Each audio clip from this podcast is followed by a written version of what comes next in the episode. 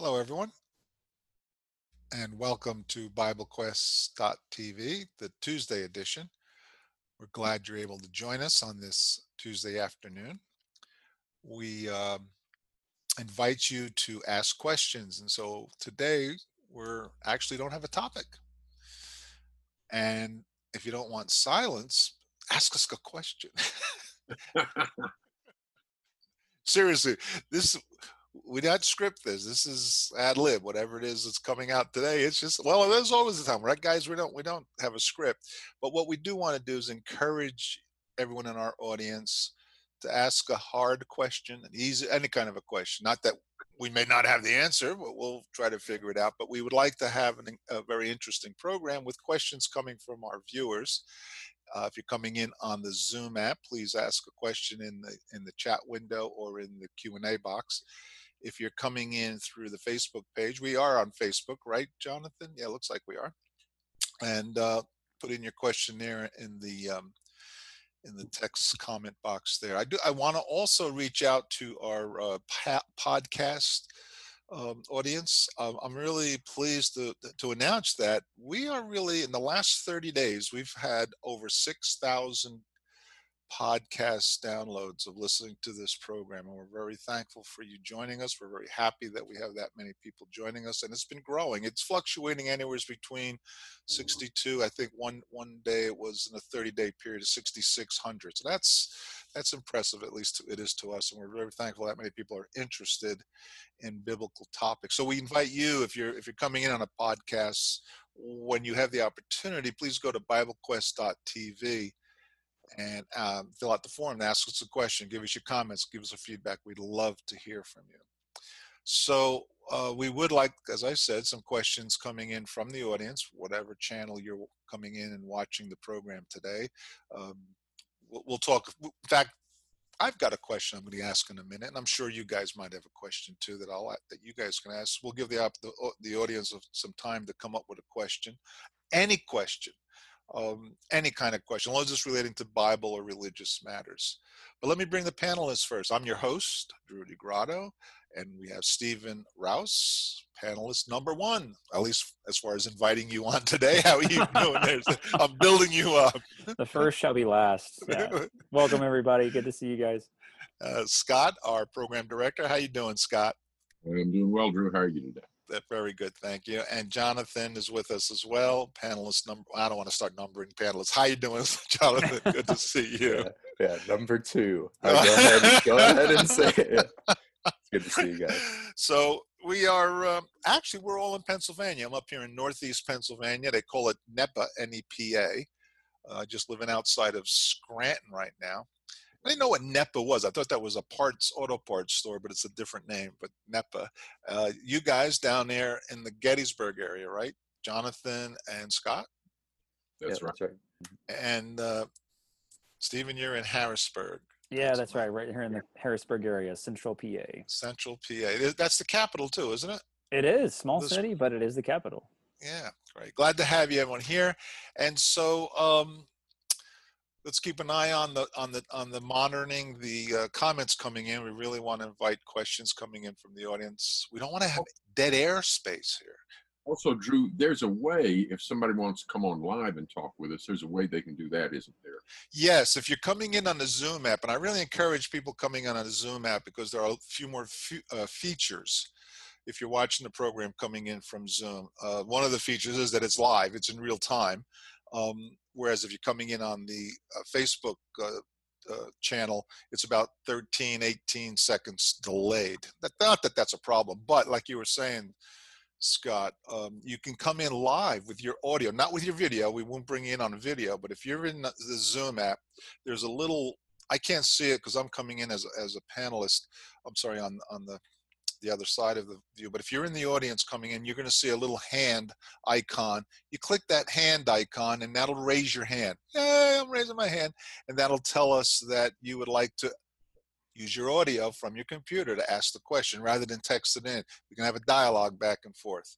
Um, so yeah, thank you for reminding me on that, Scott. And you can also, if somebody say my Facebook page, uh, you can just type in your question, and Jonathan, you've got that coming up if that comes up, right? All right, very good. Okay. So why don't we start with uh, getting the pump primed here with, we'll toss around a few questions ourselves and we don't know what your question is yet for today, but why don't you throw it out there and then we've told the other guys be ready to throw out a question until we start getting audience questions. Yeah, let, let me repeat that. We don't know what each other is going to be asking the rest of us. This is just thrown out there. And hey, if you don't, if I don't know the answer, you don't have. We'll, we'll say that. You want me to start with a question there, Scott? You start us off. Okay. If I've been saved and I'll never perish, according to Jesus in John 10 28, how does that fit with what God said through the prophet uh, Ezekiel in uh, Ezekiel 33 13? That it's impossible, I'm sorry, that it's possible that none of my good deeds, my righteousness, will be remembered if I sin. That, that sounds like I could never really know for sure if I'm saved or not, or if I will have eternal life, which is the opposite of what it sounds like Jesus is saying in John chapter 10. What was the passage in Ezekiel that you were mentioning? Uh, Ezekiel 33 13.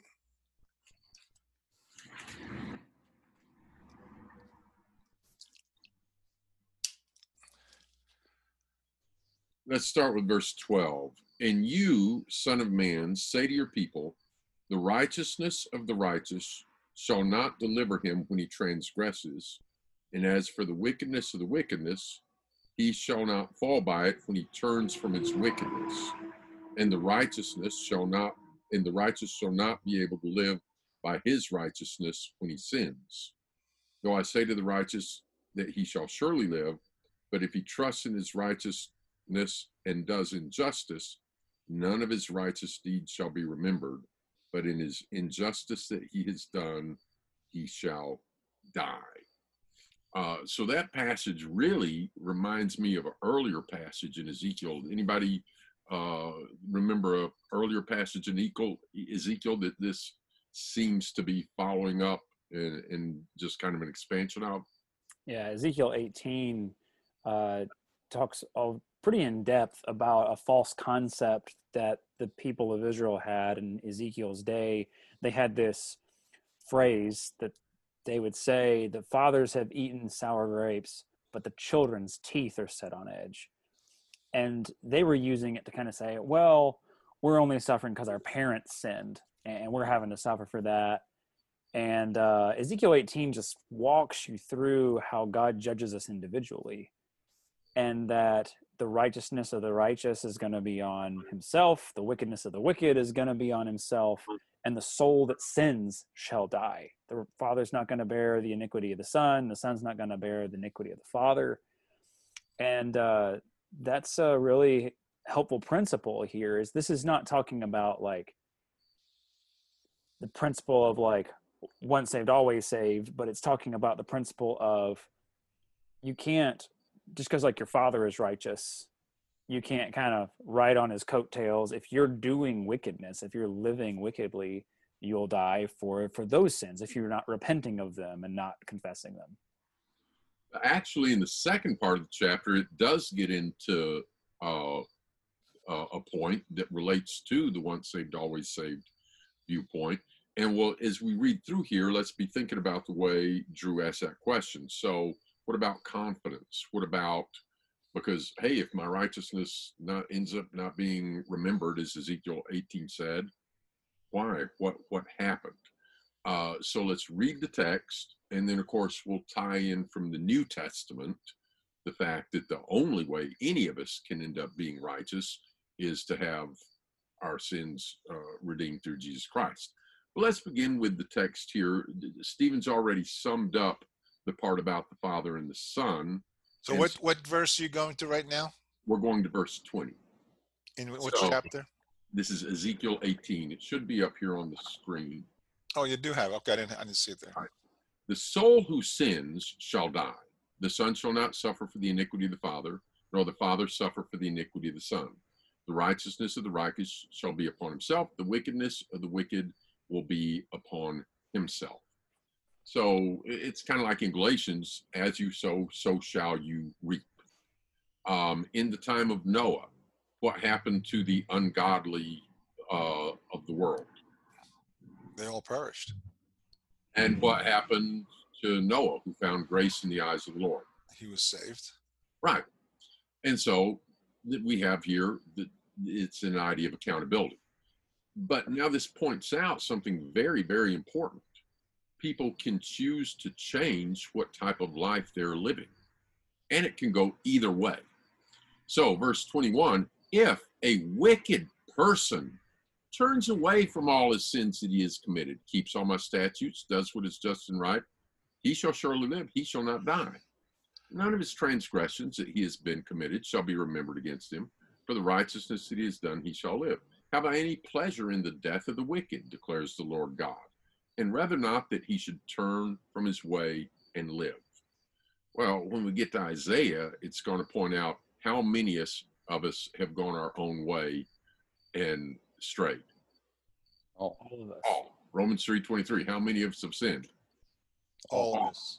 Uh, but what does God want us to do? To come to Him. And He gave His Son to pay for the sins of those who will do this. And so we're to turn. Acts 3.19. Peter says, turn, repent, turn so that your sins can be blotted out. Now, there's another type of switch that can happen. Somebody read verse 24, please.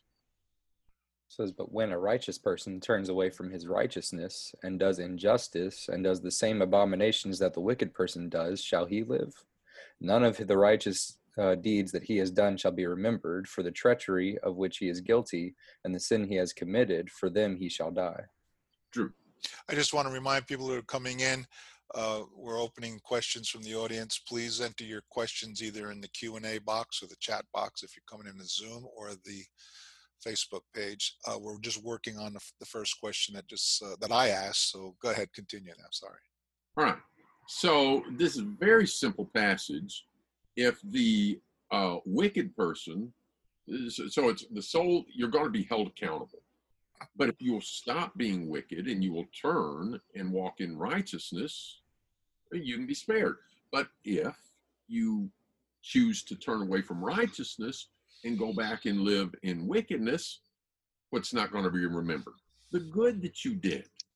So, a simple way to put this is it's more important who we choose to be today than who we used to be in the past. Give me an example of somebody in the Bible that had a wicked, wicked past and they turned to God and were forgiven. The Apostle Paul. I Yeah. think about First Timothy chapter one, where he says specifically that God is using his life as an example. In First Timothy one and verse sixteen, oh, actually starting in verse fifteen, he says, "The saying is trustworthy and deserving of full acceptance, that Christ Jesus came into the world to save sinners, of whom I am the foremost. But I received mercy for this reason." that in me as the foremost Jesus Christ might display his perfect patience as an example to those who were to believe in him for eternal life. Paul knew that Jesus forgiving his sins and showing mercy to him would show all future generations. If God can forgive Paul, then Amen. surely he can forgive me. Amen. Uh, and you guys have probably heard, like I've heard, sometimes people say, I just don't think God could ever forgive me for the things I did. And I think that's one of the powerful lessons from Paul. Well put. Uh, but when it goes the other way, when a righteous person turns away from righteousness and goes back into injustice and abomination, is he going to live? No. What's going to be forgotten in this case? In, in the new covenant, their sins and iniquities I'll remember no more when we come to Christ and follow him. But if we leave Christ, what's not going to be remembered or matter? Our, our righteousness that we Yeah, can't but we can't like do a bunch of righteous things and then be like, well, I've been righteous for a long time, so I kind of deserve a sin spree or something. Yeah. Um, it's like no, if you if you walk in darkness, you're gonna uh, you're you're gonna reap what you sow. If you're not turning away from that sin. verse 25 yet you say the way of the lord is not just hear now o house of israel is my way not just is it not your ways that are unjust goes over it again when the righteous turns away from his righteousness does injustice, he'll die for it. In the injustice he's done, he will die. Again, when a wicked person turns away from the wickedness he has committed and does what is just and right, he shall save his soul alive. Because he considered, turned away from all the transgressions he has committed. He shall surely live, he shall not die. Uh, notice that he considered, I'm remembering the prodigal son. You know, uh, it, it, is it when he hits the point to, as a Jewish boy, he's wishing he could have what the pigs had. He came to himself, humbled himself, admitted his sin, went back to his father, and the father what, what were the father's expression? As the son comes and as he runs to his son. This was my son that was lost and is found. Yeah that was dead, dead and is alive. alive yeah. Uh and then it says uh verse 30 therefore i will judge you o house of israel everyone according to his ways declares the lord god. Repent. Turn from all your transgression lest iniquity be your ruin stephen one other example that came in from a viewer, uh, TJ mentioned King Manasseh as another example of someone who was wicked for a long time. One of the more wicked kings of Judah, but Second Chronicles 33 verses 12 and 13 record Manasseh's repentance and God's mercy on Manasseh when he turned to the Lord. Yeah. So this is what the Bible calls us to do.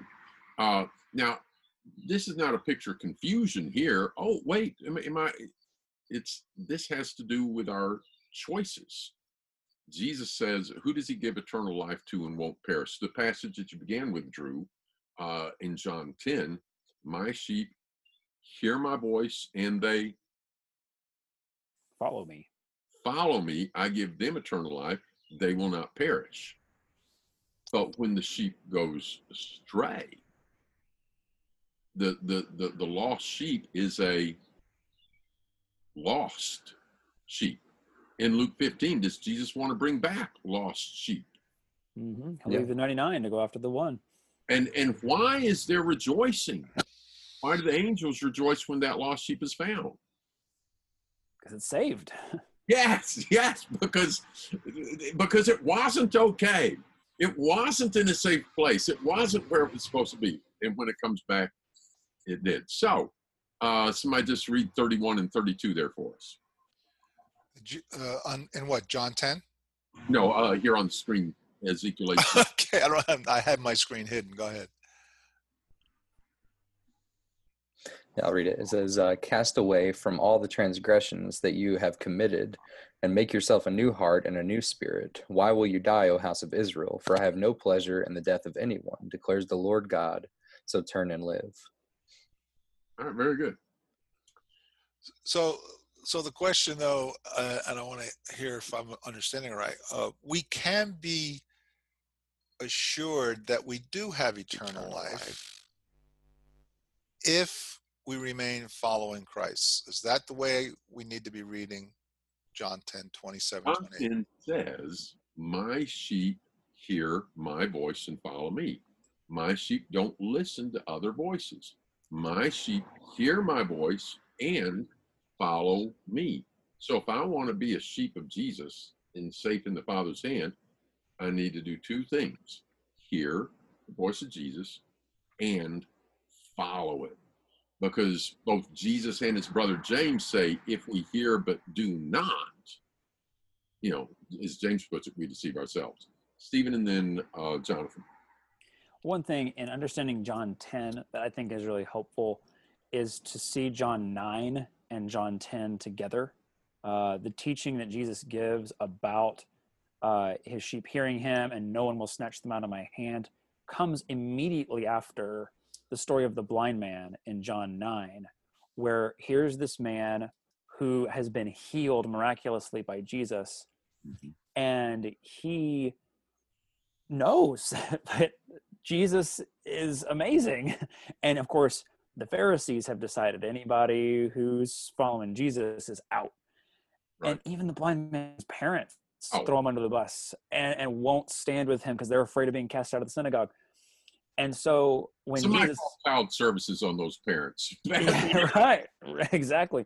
And so when when Jesus is saying My sheep hear my voice, no one will snatch them out of my hand.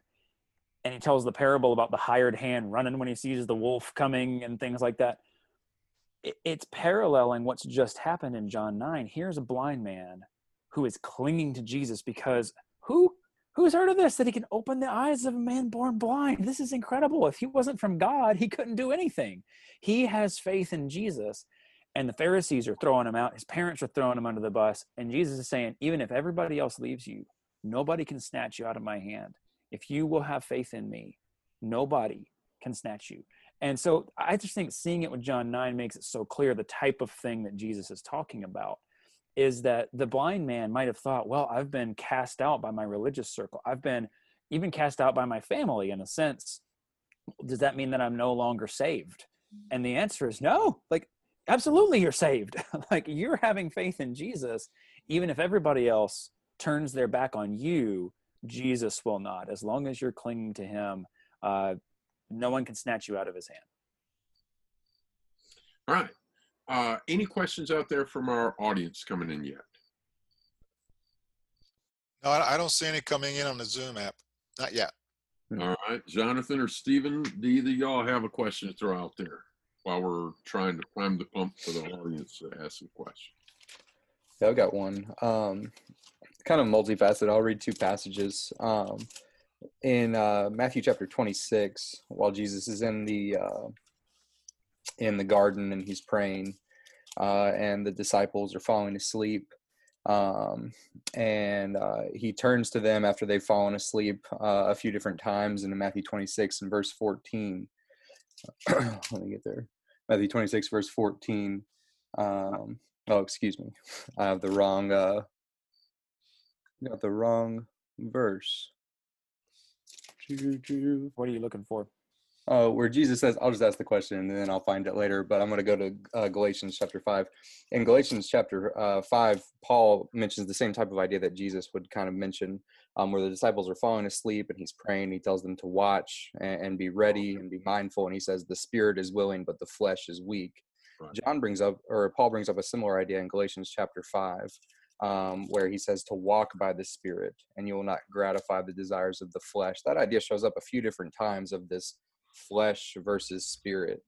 Um, what exactly is that? What's the conflict between the flesh and the spirit, and how do you overcome that? That is a good question. Yes, Scott, how are you going to answer that one? Well, I'll start off with throwing this out there. Now, I'd like to hear what you guys think. Uh, and I, am not 100% sure, for instance, if I go through Romans 8, always which way he's using spirit. Um, but this passage here in Galatians 5 is paralleled with Romans 8. There's a lot of parallels between Galatians 4 and 5 and Romans 8. And in Romans 8, that's the chapter in Romans where it talks about the Spirit more than anything else. But it talks about the Spirit in a number of different ways. And partly it's interesting because if you look at different Bible translations, some translators will give a capital S and some will give a lowercase s. Why? What are they communicating when they put the capital S on? They're, they're, implying that that's the Holy Spirit, the Spirit of God. And if they put a lowercase s, it would be the individual human being's personal spirit. Or some other sense of the word spirit. So, just to illustrate how many different ways spirit can be used, let's look at the parallel passage and we'll come back to Galatians 5 look at Romans 9, see how many different ways you see the word spirit used in Romans 8. Did I say Romans 9? I mean Romans 8.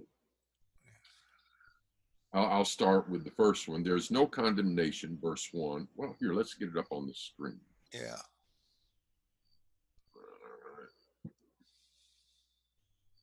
And if somebody wants to start reading or commenting on this while I get it up on the screen here. All right, here we go. The law, there is no condemnation for those who are in Christ Jesus. For the law of the Spirit of life has set you free in Christ Jesus from the law of sin and death. Let's just take a look and see how the translators, if they're consistent on that one. Uh, capitalized, capitalized, capitalized. Looks like almost every translation capitalizes that one. Now let's come back and keep reading. For what for God has done what the law weakened by flesh could not do.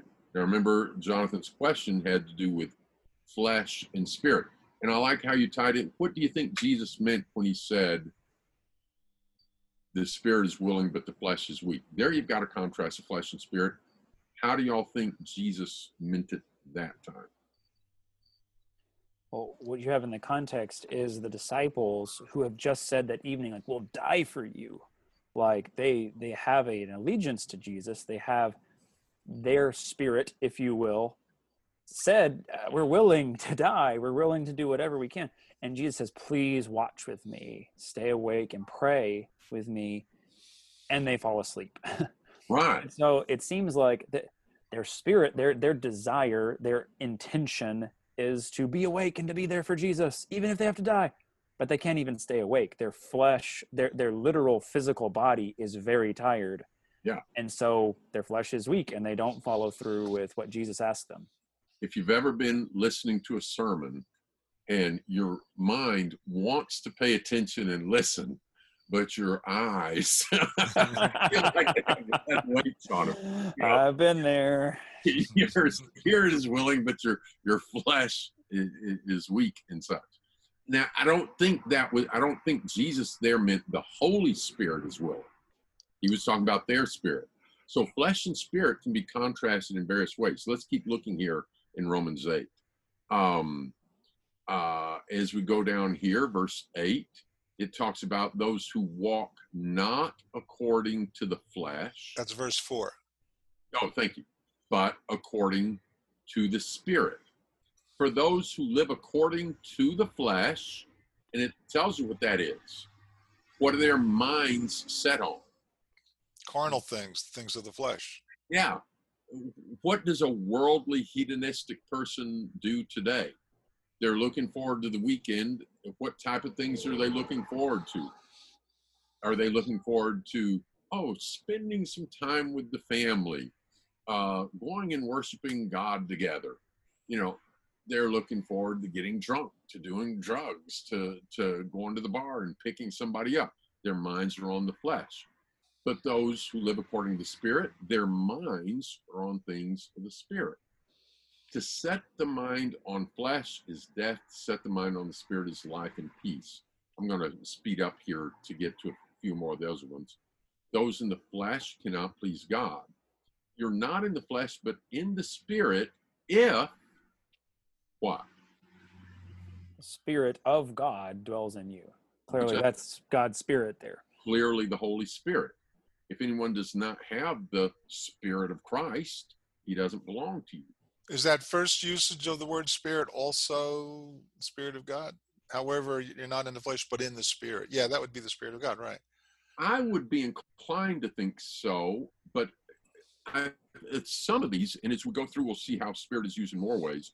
In some of these, there might be a chance that it's referring to our spiritual side, kind of like when Jesus said, "The spirit is willing, but the flesh is weak." You know, there, there, a, a person can have. Oh, kind of hate to use this old illustration, but you remember the cartoons with the little angel and the little devil? and and there's part of us that God has created that that reaches and yearns for things that are better. But there's parts of our flesh which, if we ignore, you know, a, a desire for good and a seeking for God and instruction of the Holy Spirit, if we listen to that other side, it's just about me, me, me, and hedonism. Um, verse 10 if Christ is in you, although the body is dead because of sin, the spirit is life because of righteousness. Let's take a look and see if all Bibles translate that with a capital S. Um, King James, yes. Uh, New King James, yes. NIV, um, it just translates it rather differently. Everybody seems to have that one capital. Well, no, not the New American Standard. If Christ is in you, though the body is dead because of sin, yet the spirit is alive because of righteousness. So what's what's going on? And again, here the American standard: if Christ is in you, the body is dead because of sin, but the spirit is life because of righteousness. What do y'all think? It, it looks like it even words it a little differently. hmm But So in thi- but in this case, it looks Yeah. like it's appearing to to the spirit within the person. Mhm. The way they've So, which do you think it is? The King James has, if Christ is in you, the body is dead because of sin, but the Holy Spirit, the Spirit is life because of righteousness. Uh, so, New King James, so uh, NIV, which says the Spirit gives life, which is not exactly the Greek there. Um, maybe I'm going back and forth on this, but now it appears the spirit is life because of righteousness, and that that doesn't make sense if that's the Holy Spirit. Yeah, what's interesting about some of these is is one reason that it's hard to distinguish is because the Holy Spirit dwells within the Christian and bears his fruit within the Christian. And so like Paul talks about in 2 Corinthians 4, our outer man is, you know, decaying, our inner man is being renewed day by day. Sometimes it's hard to distinguish between what's going on in us because of God's spirit dwelling in us and what's talking about just our inner man or our inner spirit right. because in both cases here well we have life in us. Well that may mean our own inner life in our spirit our inner man's being renewed day by day. It may also be life because of god's spirit himself dwelling in us. And so mm. sometimes it's not an either or but it's like a both and but translators have to kind of choose do i capitalize the s or not? Because both might be true in this passage. This may be an example of that Mm. And it's our spiritual side that needs to respond to the teaching of the Spirit and bring our fleshly side into that. For example, in First Corinthians, it says the carnal man doesn't want to listen to the things of the Holy Spirit. Whereas, let, let's Cornelius, would you? The word isn't used, but I'll just pose a question. When we first meet Cornelius, would you say he is a spiritually minded person? Yeah, I would think so. Yeah. Mhm.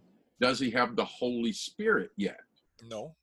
No, but he is a spiritually minded person.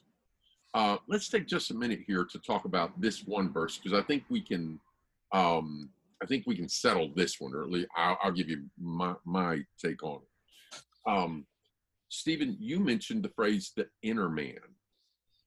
There is a parallel passage to this text in Second Corinthians, and that's the phrase Paul uses there. Y'all remember when Paul talks about the inner man? yes in corinthians 4 there at the end of the chapter 16 through 18 Yeah. And just to see that these passages are so parallel, notice some of the terminology here. In Romans 8, I'm going to go back to the text. Um, this is this is just to underscore the parallels between Second Corinthians 4 5 and Romans 8. Some unusual language you usually don't see. For example, groaning. Uh, the ESV doesn't have groaning. I'm going to switch over here to the American Standard. If you don't mind for a minute. Actually, it does have groaning in 2 Corinthians 5 2. In this tent we groan. Okay, very good. But the ESV, for some reason, doesn't have it here in Romans 8 in the verse I looked at. So, uh, oh, oh, I see what you're saying. Yeah. It does it does have groaning in Romans 8 in the ESV. It Maybe just not in okay, very verse. good, very good. I missed that. Uh, but dropping down here, watch for these phrases where he's going to say, It's Romans 8, verse 23. Yeah, yeah, okay. Yeah, uh, groan within ourselves, groan within ourselves. And look at this phrase up here. That's not a common phrase in Paul. And look at this phrase up here. I'm looking for Abba Father. What verse is it in? Uh, verse 15. Verse Verse 15. 15. Whereby we cry, Abba Father. Oh, that's in Galatians 4. I talked about the parallels over there. Um, but look, uh, look at this groaning here in Second Corinthians.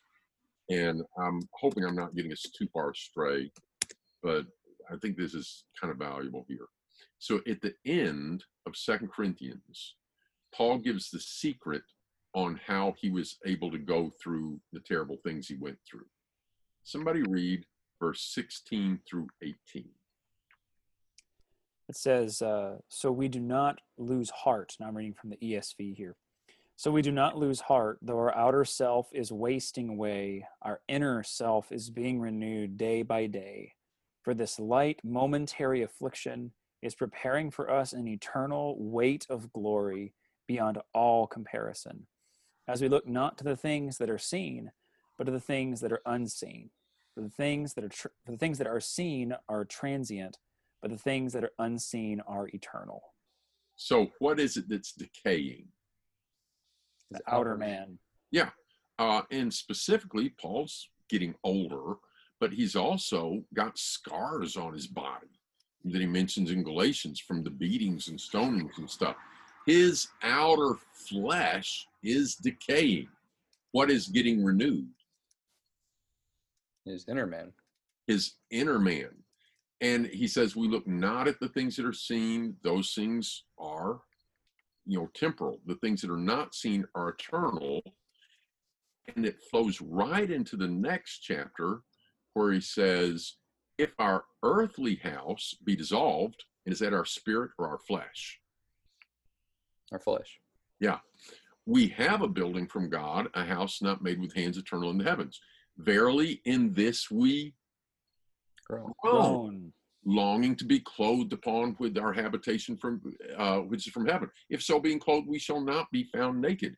Indeed, we that are in this tabernacle, which would be the which, the flesh or the spirit side, The flesh, Flesh. our earthly Flesh. bodies. we groan, being burdened, not that we be unclothed, but we be clothed upon that which is mortal may be swallowed up of life. So you've got this groaning, you've got this resurrection uh, looking forward to, and that's that's what Romans 8 is leading up to. He's going to be talking about the resurrection, redemption of the body. He's going to be talking about the groaning. So I believe in this verse, here's how I would read it. If Christ is in you, the body is dead because of sin. I think that's uh, similar to his statement in 2 Corinthians 5. Our outward man is decaying day by day. Uh, and as you get older, you younger guys will find out that as you get older, you kind of die on the installment plan. You know, it's, uh, uh, some of these hair follicles died a long time ago. You know, and and you just we decay, and we die, and of course, death became part of life back in the garden because man had sinned, and yet the spirit is life because of righteousness. We're renewed the inner man is renewed and that that's our spirit can go on and have eternal life and have that resurrected body all right let's continue any comments on that sorry it took so long I think it's First helpful. You go ahead. Go ahead. No, go ahead. all right but if the spirit of him that raised up jesus from the dead and i think that capital s is appropriate there it's the holy spirit he that raised up christ jesus from the dead will also give life to your mortal bodies you see that our mortal body dies but life will be given to us by the holy spirit for our spirit through his spirit that dwells in you that's clearly the holy spirit now keep watching so it's our obligation not to live after the flesh. If you live after the flesh, you must die. But if by the Spirit you put to death the deeds of the body, ye shall live. And I would capitalize that as for as many as are led by the Spirit of God, God, Holy Spirit. definitely, these are the sons of God. Now, watch this. You did not receive the Spirit of Spirit of bondage, bondage. not the Holy Spirit. is that our spirit. No. no. Is that the Holy Spirit?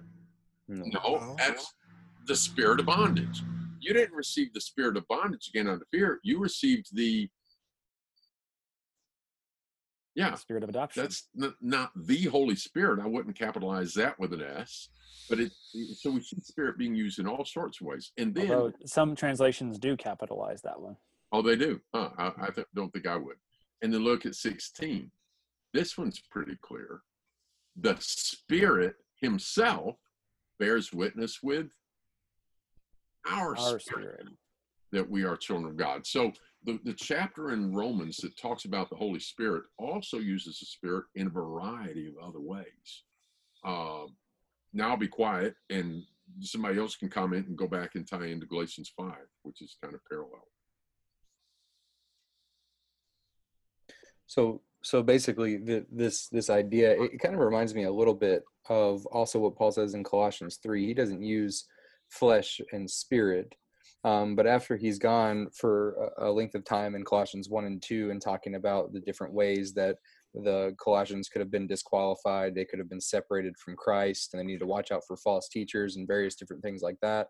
Um, and he emphasizes you need to stay with Christ. Christ is the head; he's the one that you need to follow uh, in chapter 3 in verse 1 he says if you have been raised with christ seek the things that are above where christ is seated at the right hand of god set your minds on the things that are above not on the things that are on the earth.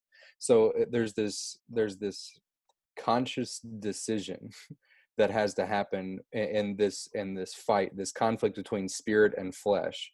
There's a conscious decision that needs to happen to choose to follow after the good things that come from God, which Paul kind of outlines in uh, Galatians chapter 5 the fruit of the Spirit, love, joy, peace, patience, kindness, all those different things of choosing to live in those things, choosing to be a loving person, choosing to be a kind person, a patient person.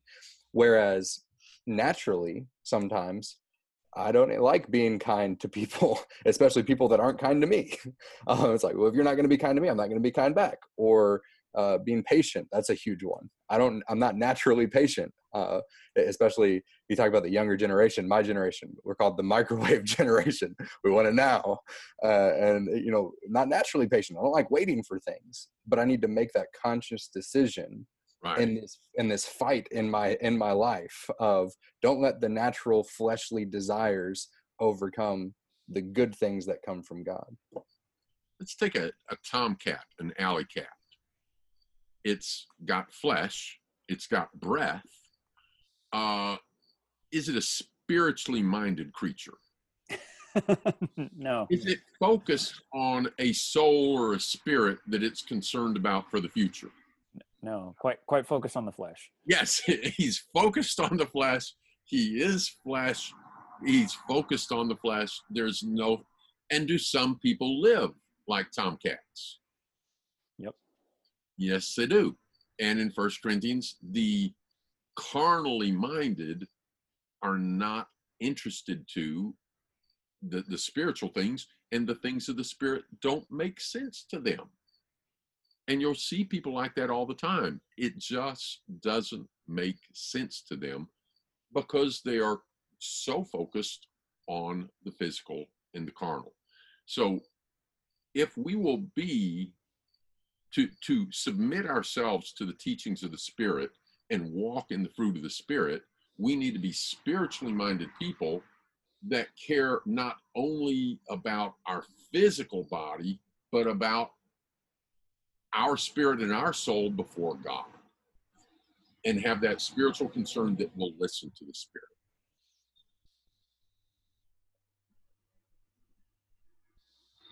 Yeah, so I think kind of coming back to Jonathan's original question, I know we're about out of time here.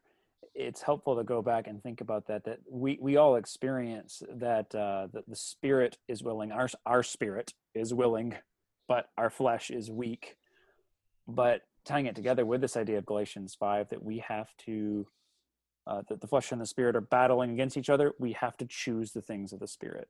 That God has given us a choice and he provides a way of escape when we're tempted and we can choose to do what's right in any given situation i think that's just the practical conclusion of this is that god has given us he forgives us when we fall and we repent but he continues to help us to grow we can continue choosing the things of the spirit setting our mind on the things of the spirit and that becomes life and peace to us like romans 8 talks about um, and, and there's this anticipation of resurrection and it's a beautiful thing uh, that God has given us. Despite our weakness, He's equipped us in Christ to to live a spirit filled life. Drew. Before uh, Jonathan signs us off, I just want to encourage everyone uh, that's watching the program to um, send in your questions to us. We want to talk about things that you want to hear about the scriptures, things that we may or may not have the answers, but we'd like to address them anyway. Uh, go to BibleQuest.tv and fill out the form there in between now and next Tuesday. Uh, but I also want to add that um, actually, Jonathan and I are the only ones that asked the questions, guys. So maybe uh, next week we can pick up with a, a question from uh, Scott and a question from Stephen. Do that. All right. Well, um, thank you guys for your discussion with that. Um, and again, like Drew said to our audience, uh, if you all have any questions um, in the live audience, we're happy to answer those while we're in our show. Um, and then also for those that are downloading our podcast afterwards, um, you can submit those to BibleQuest.tv, or even if you're on the live um, show, you can submit your questions to BibleQuest.tv, and we'll be happy to get to those whenever we can. Um, all right, that'll be it for us this week, and we'll see you guys next Tuesday, Lord willing.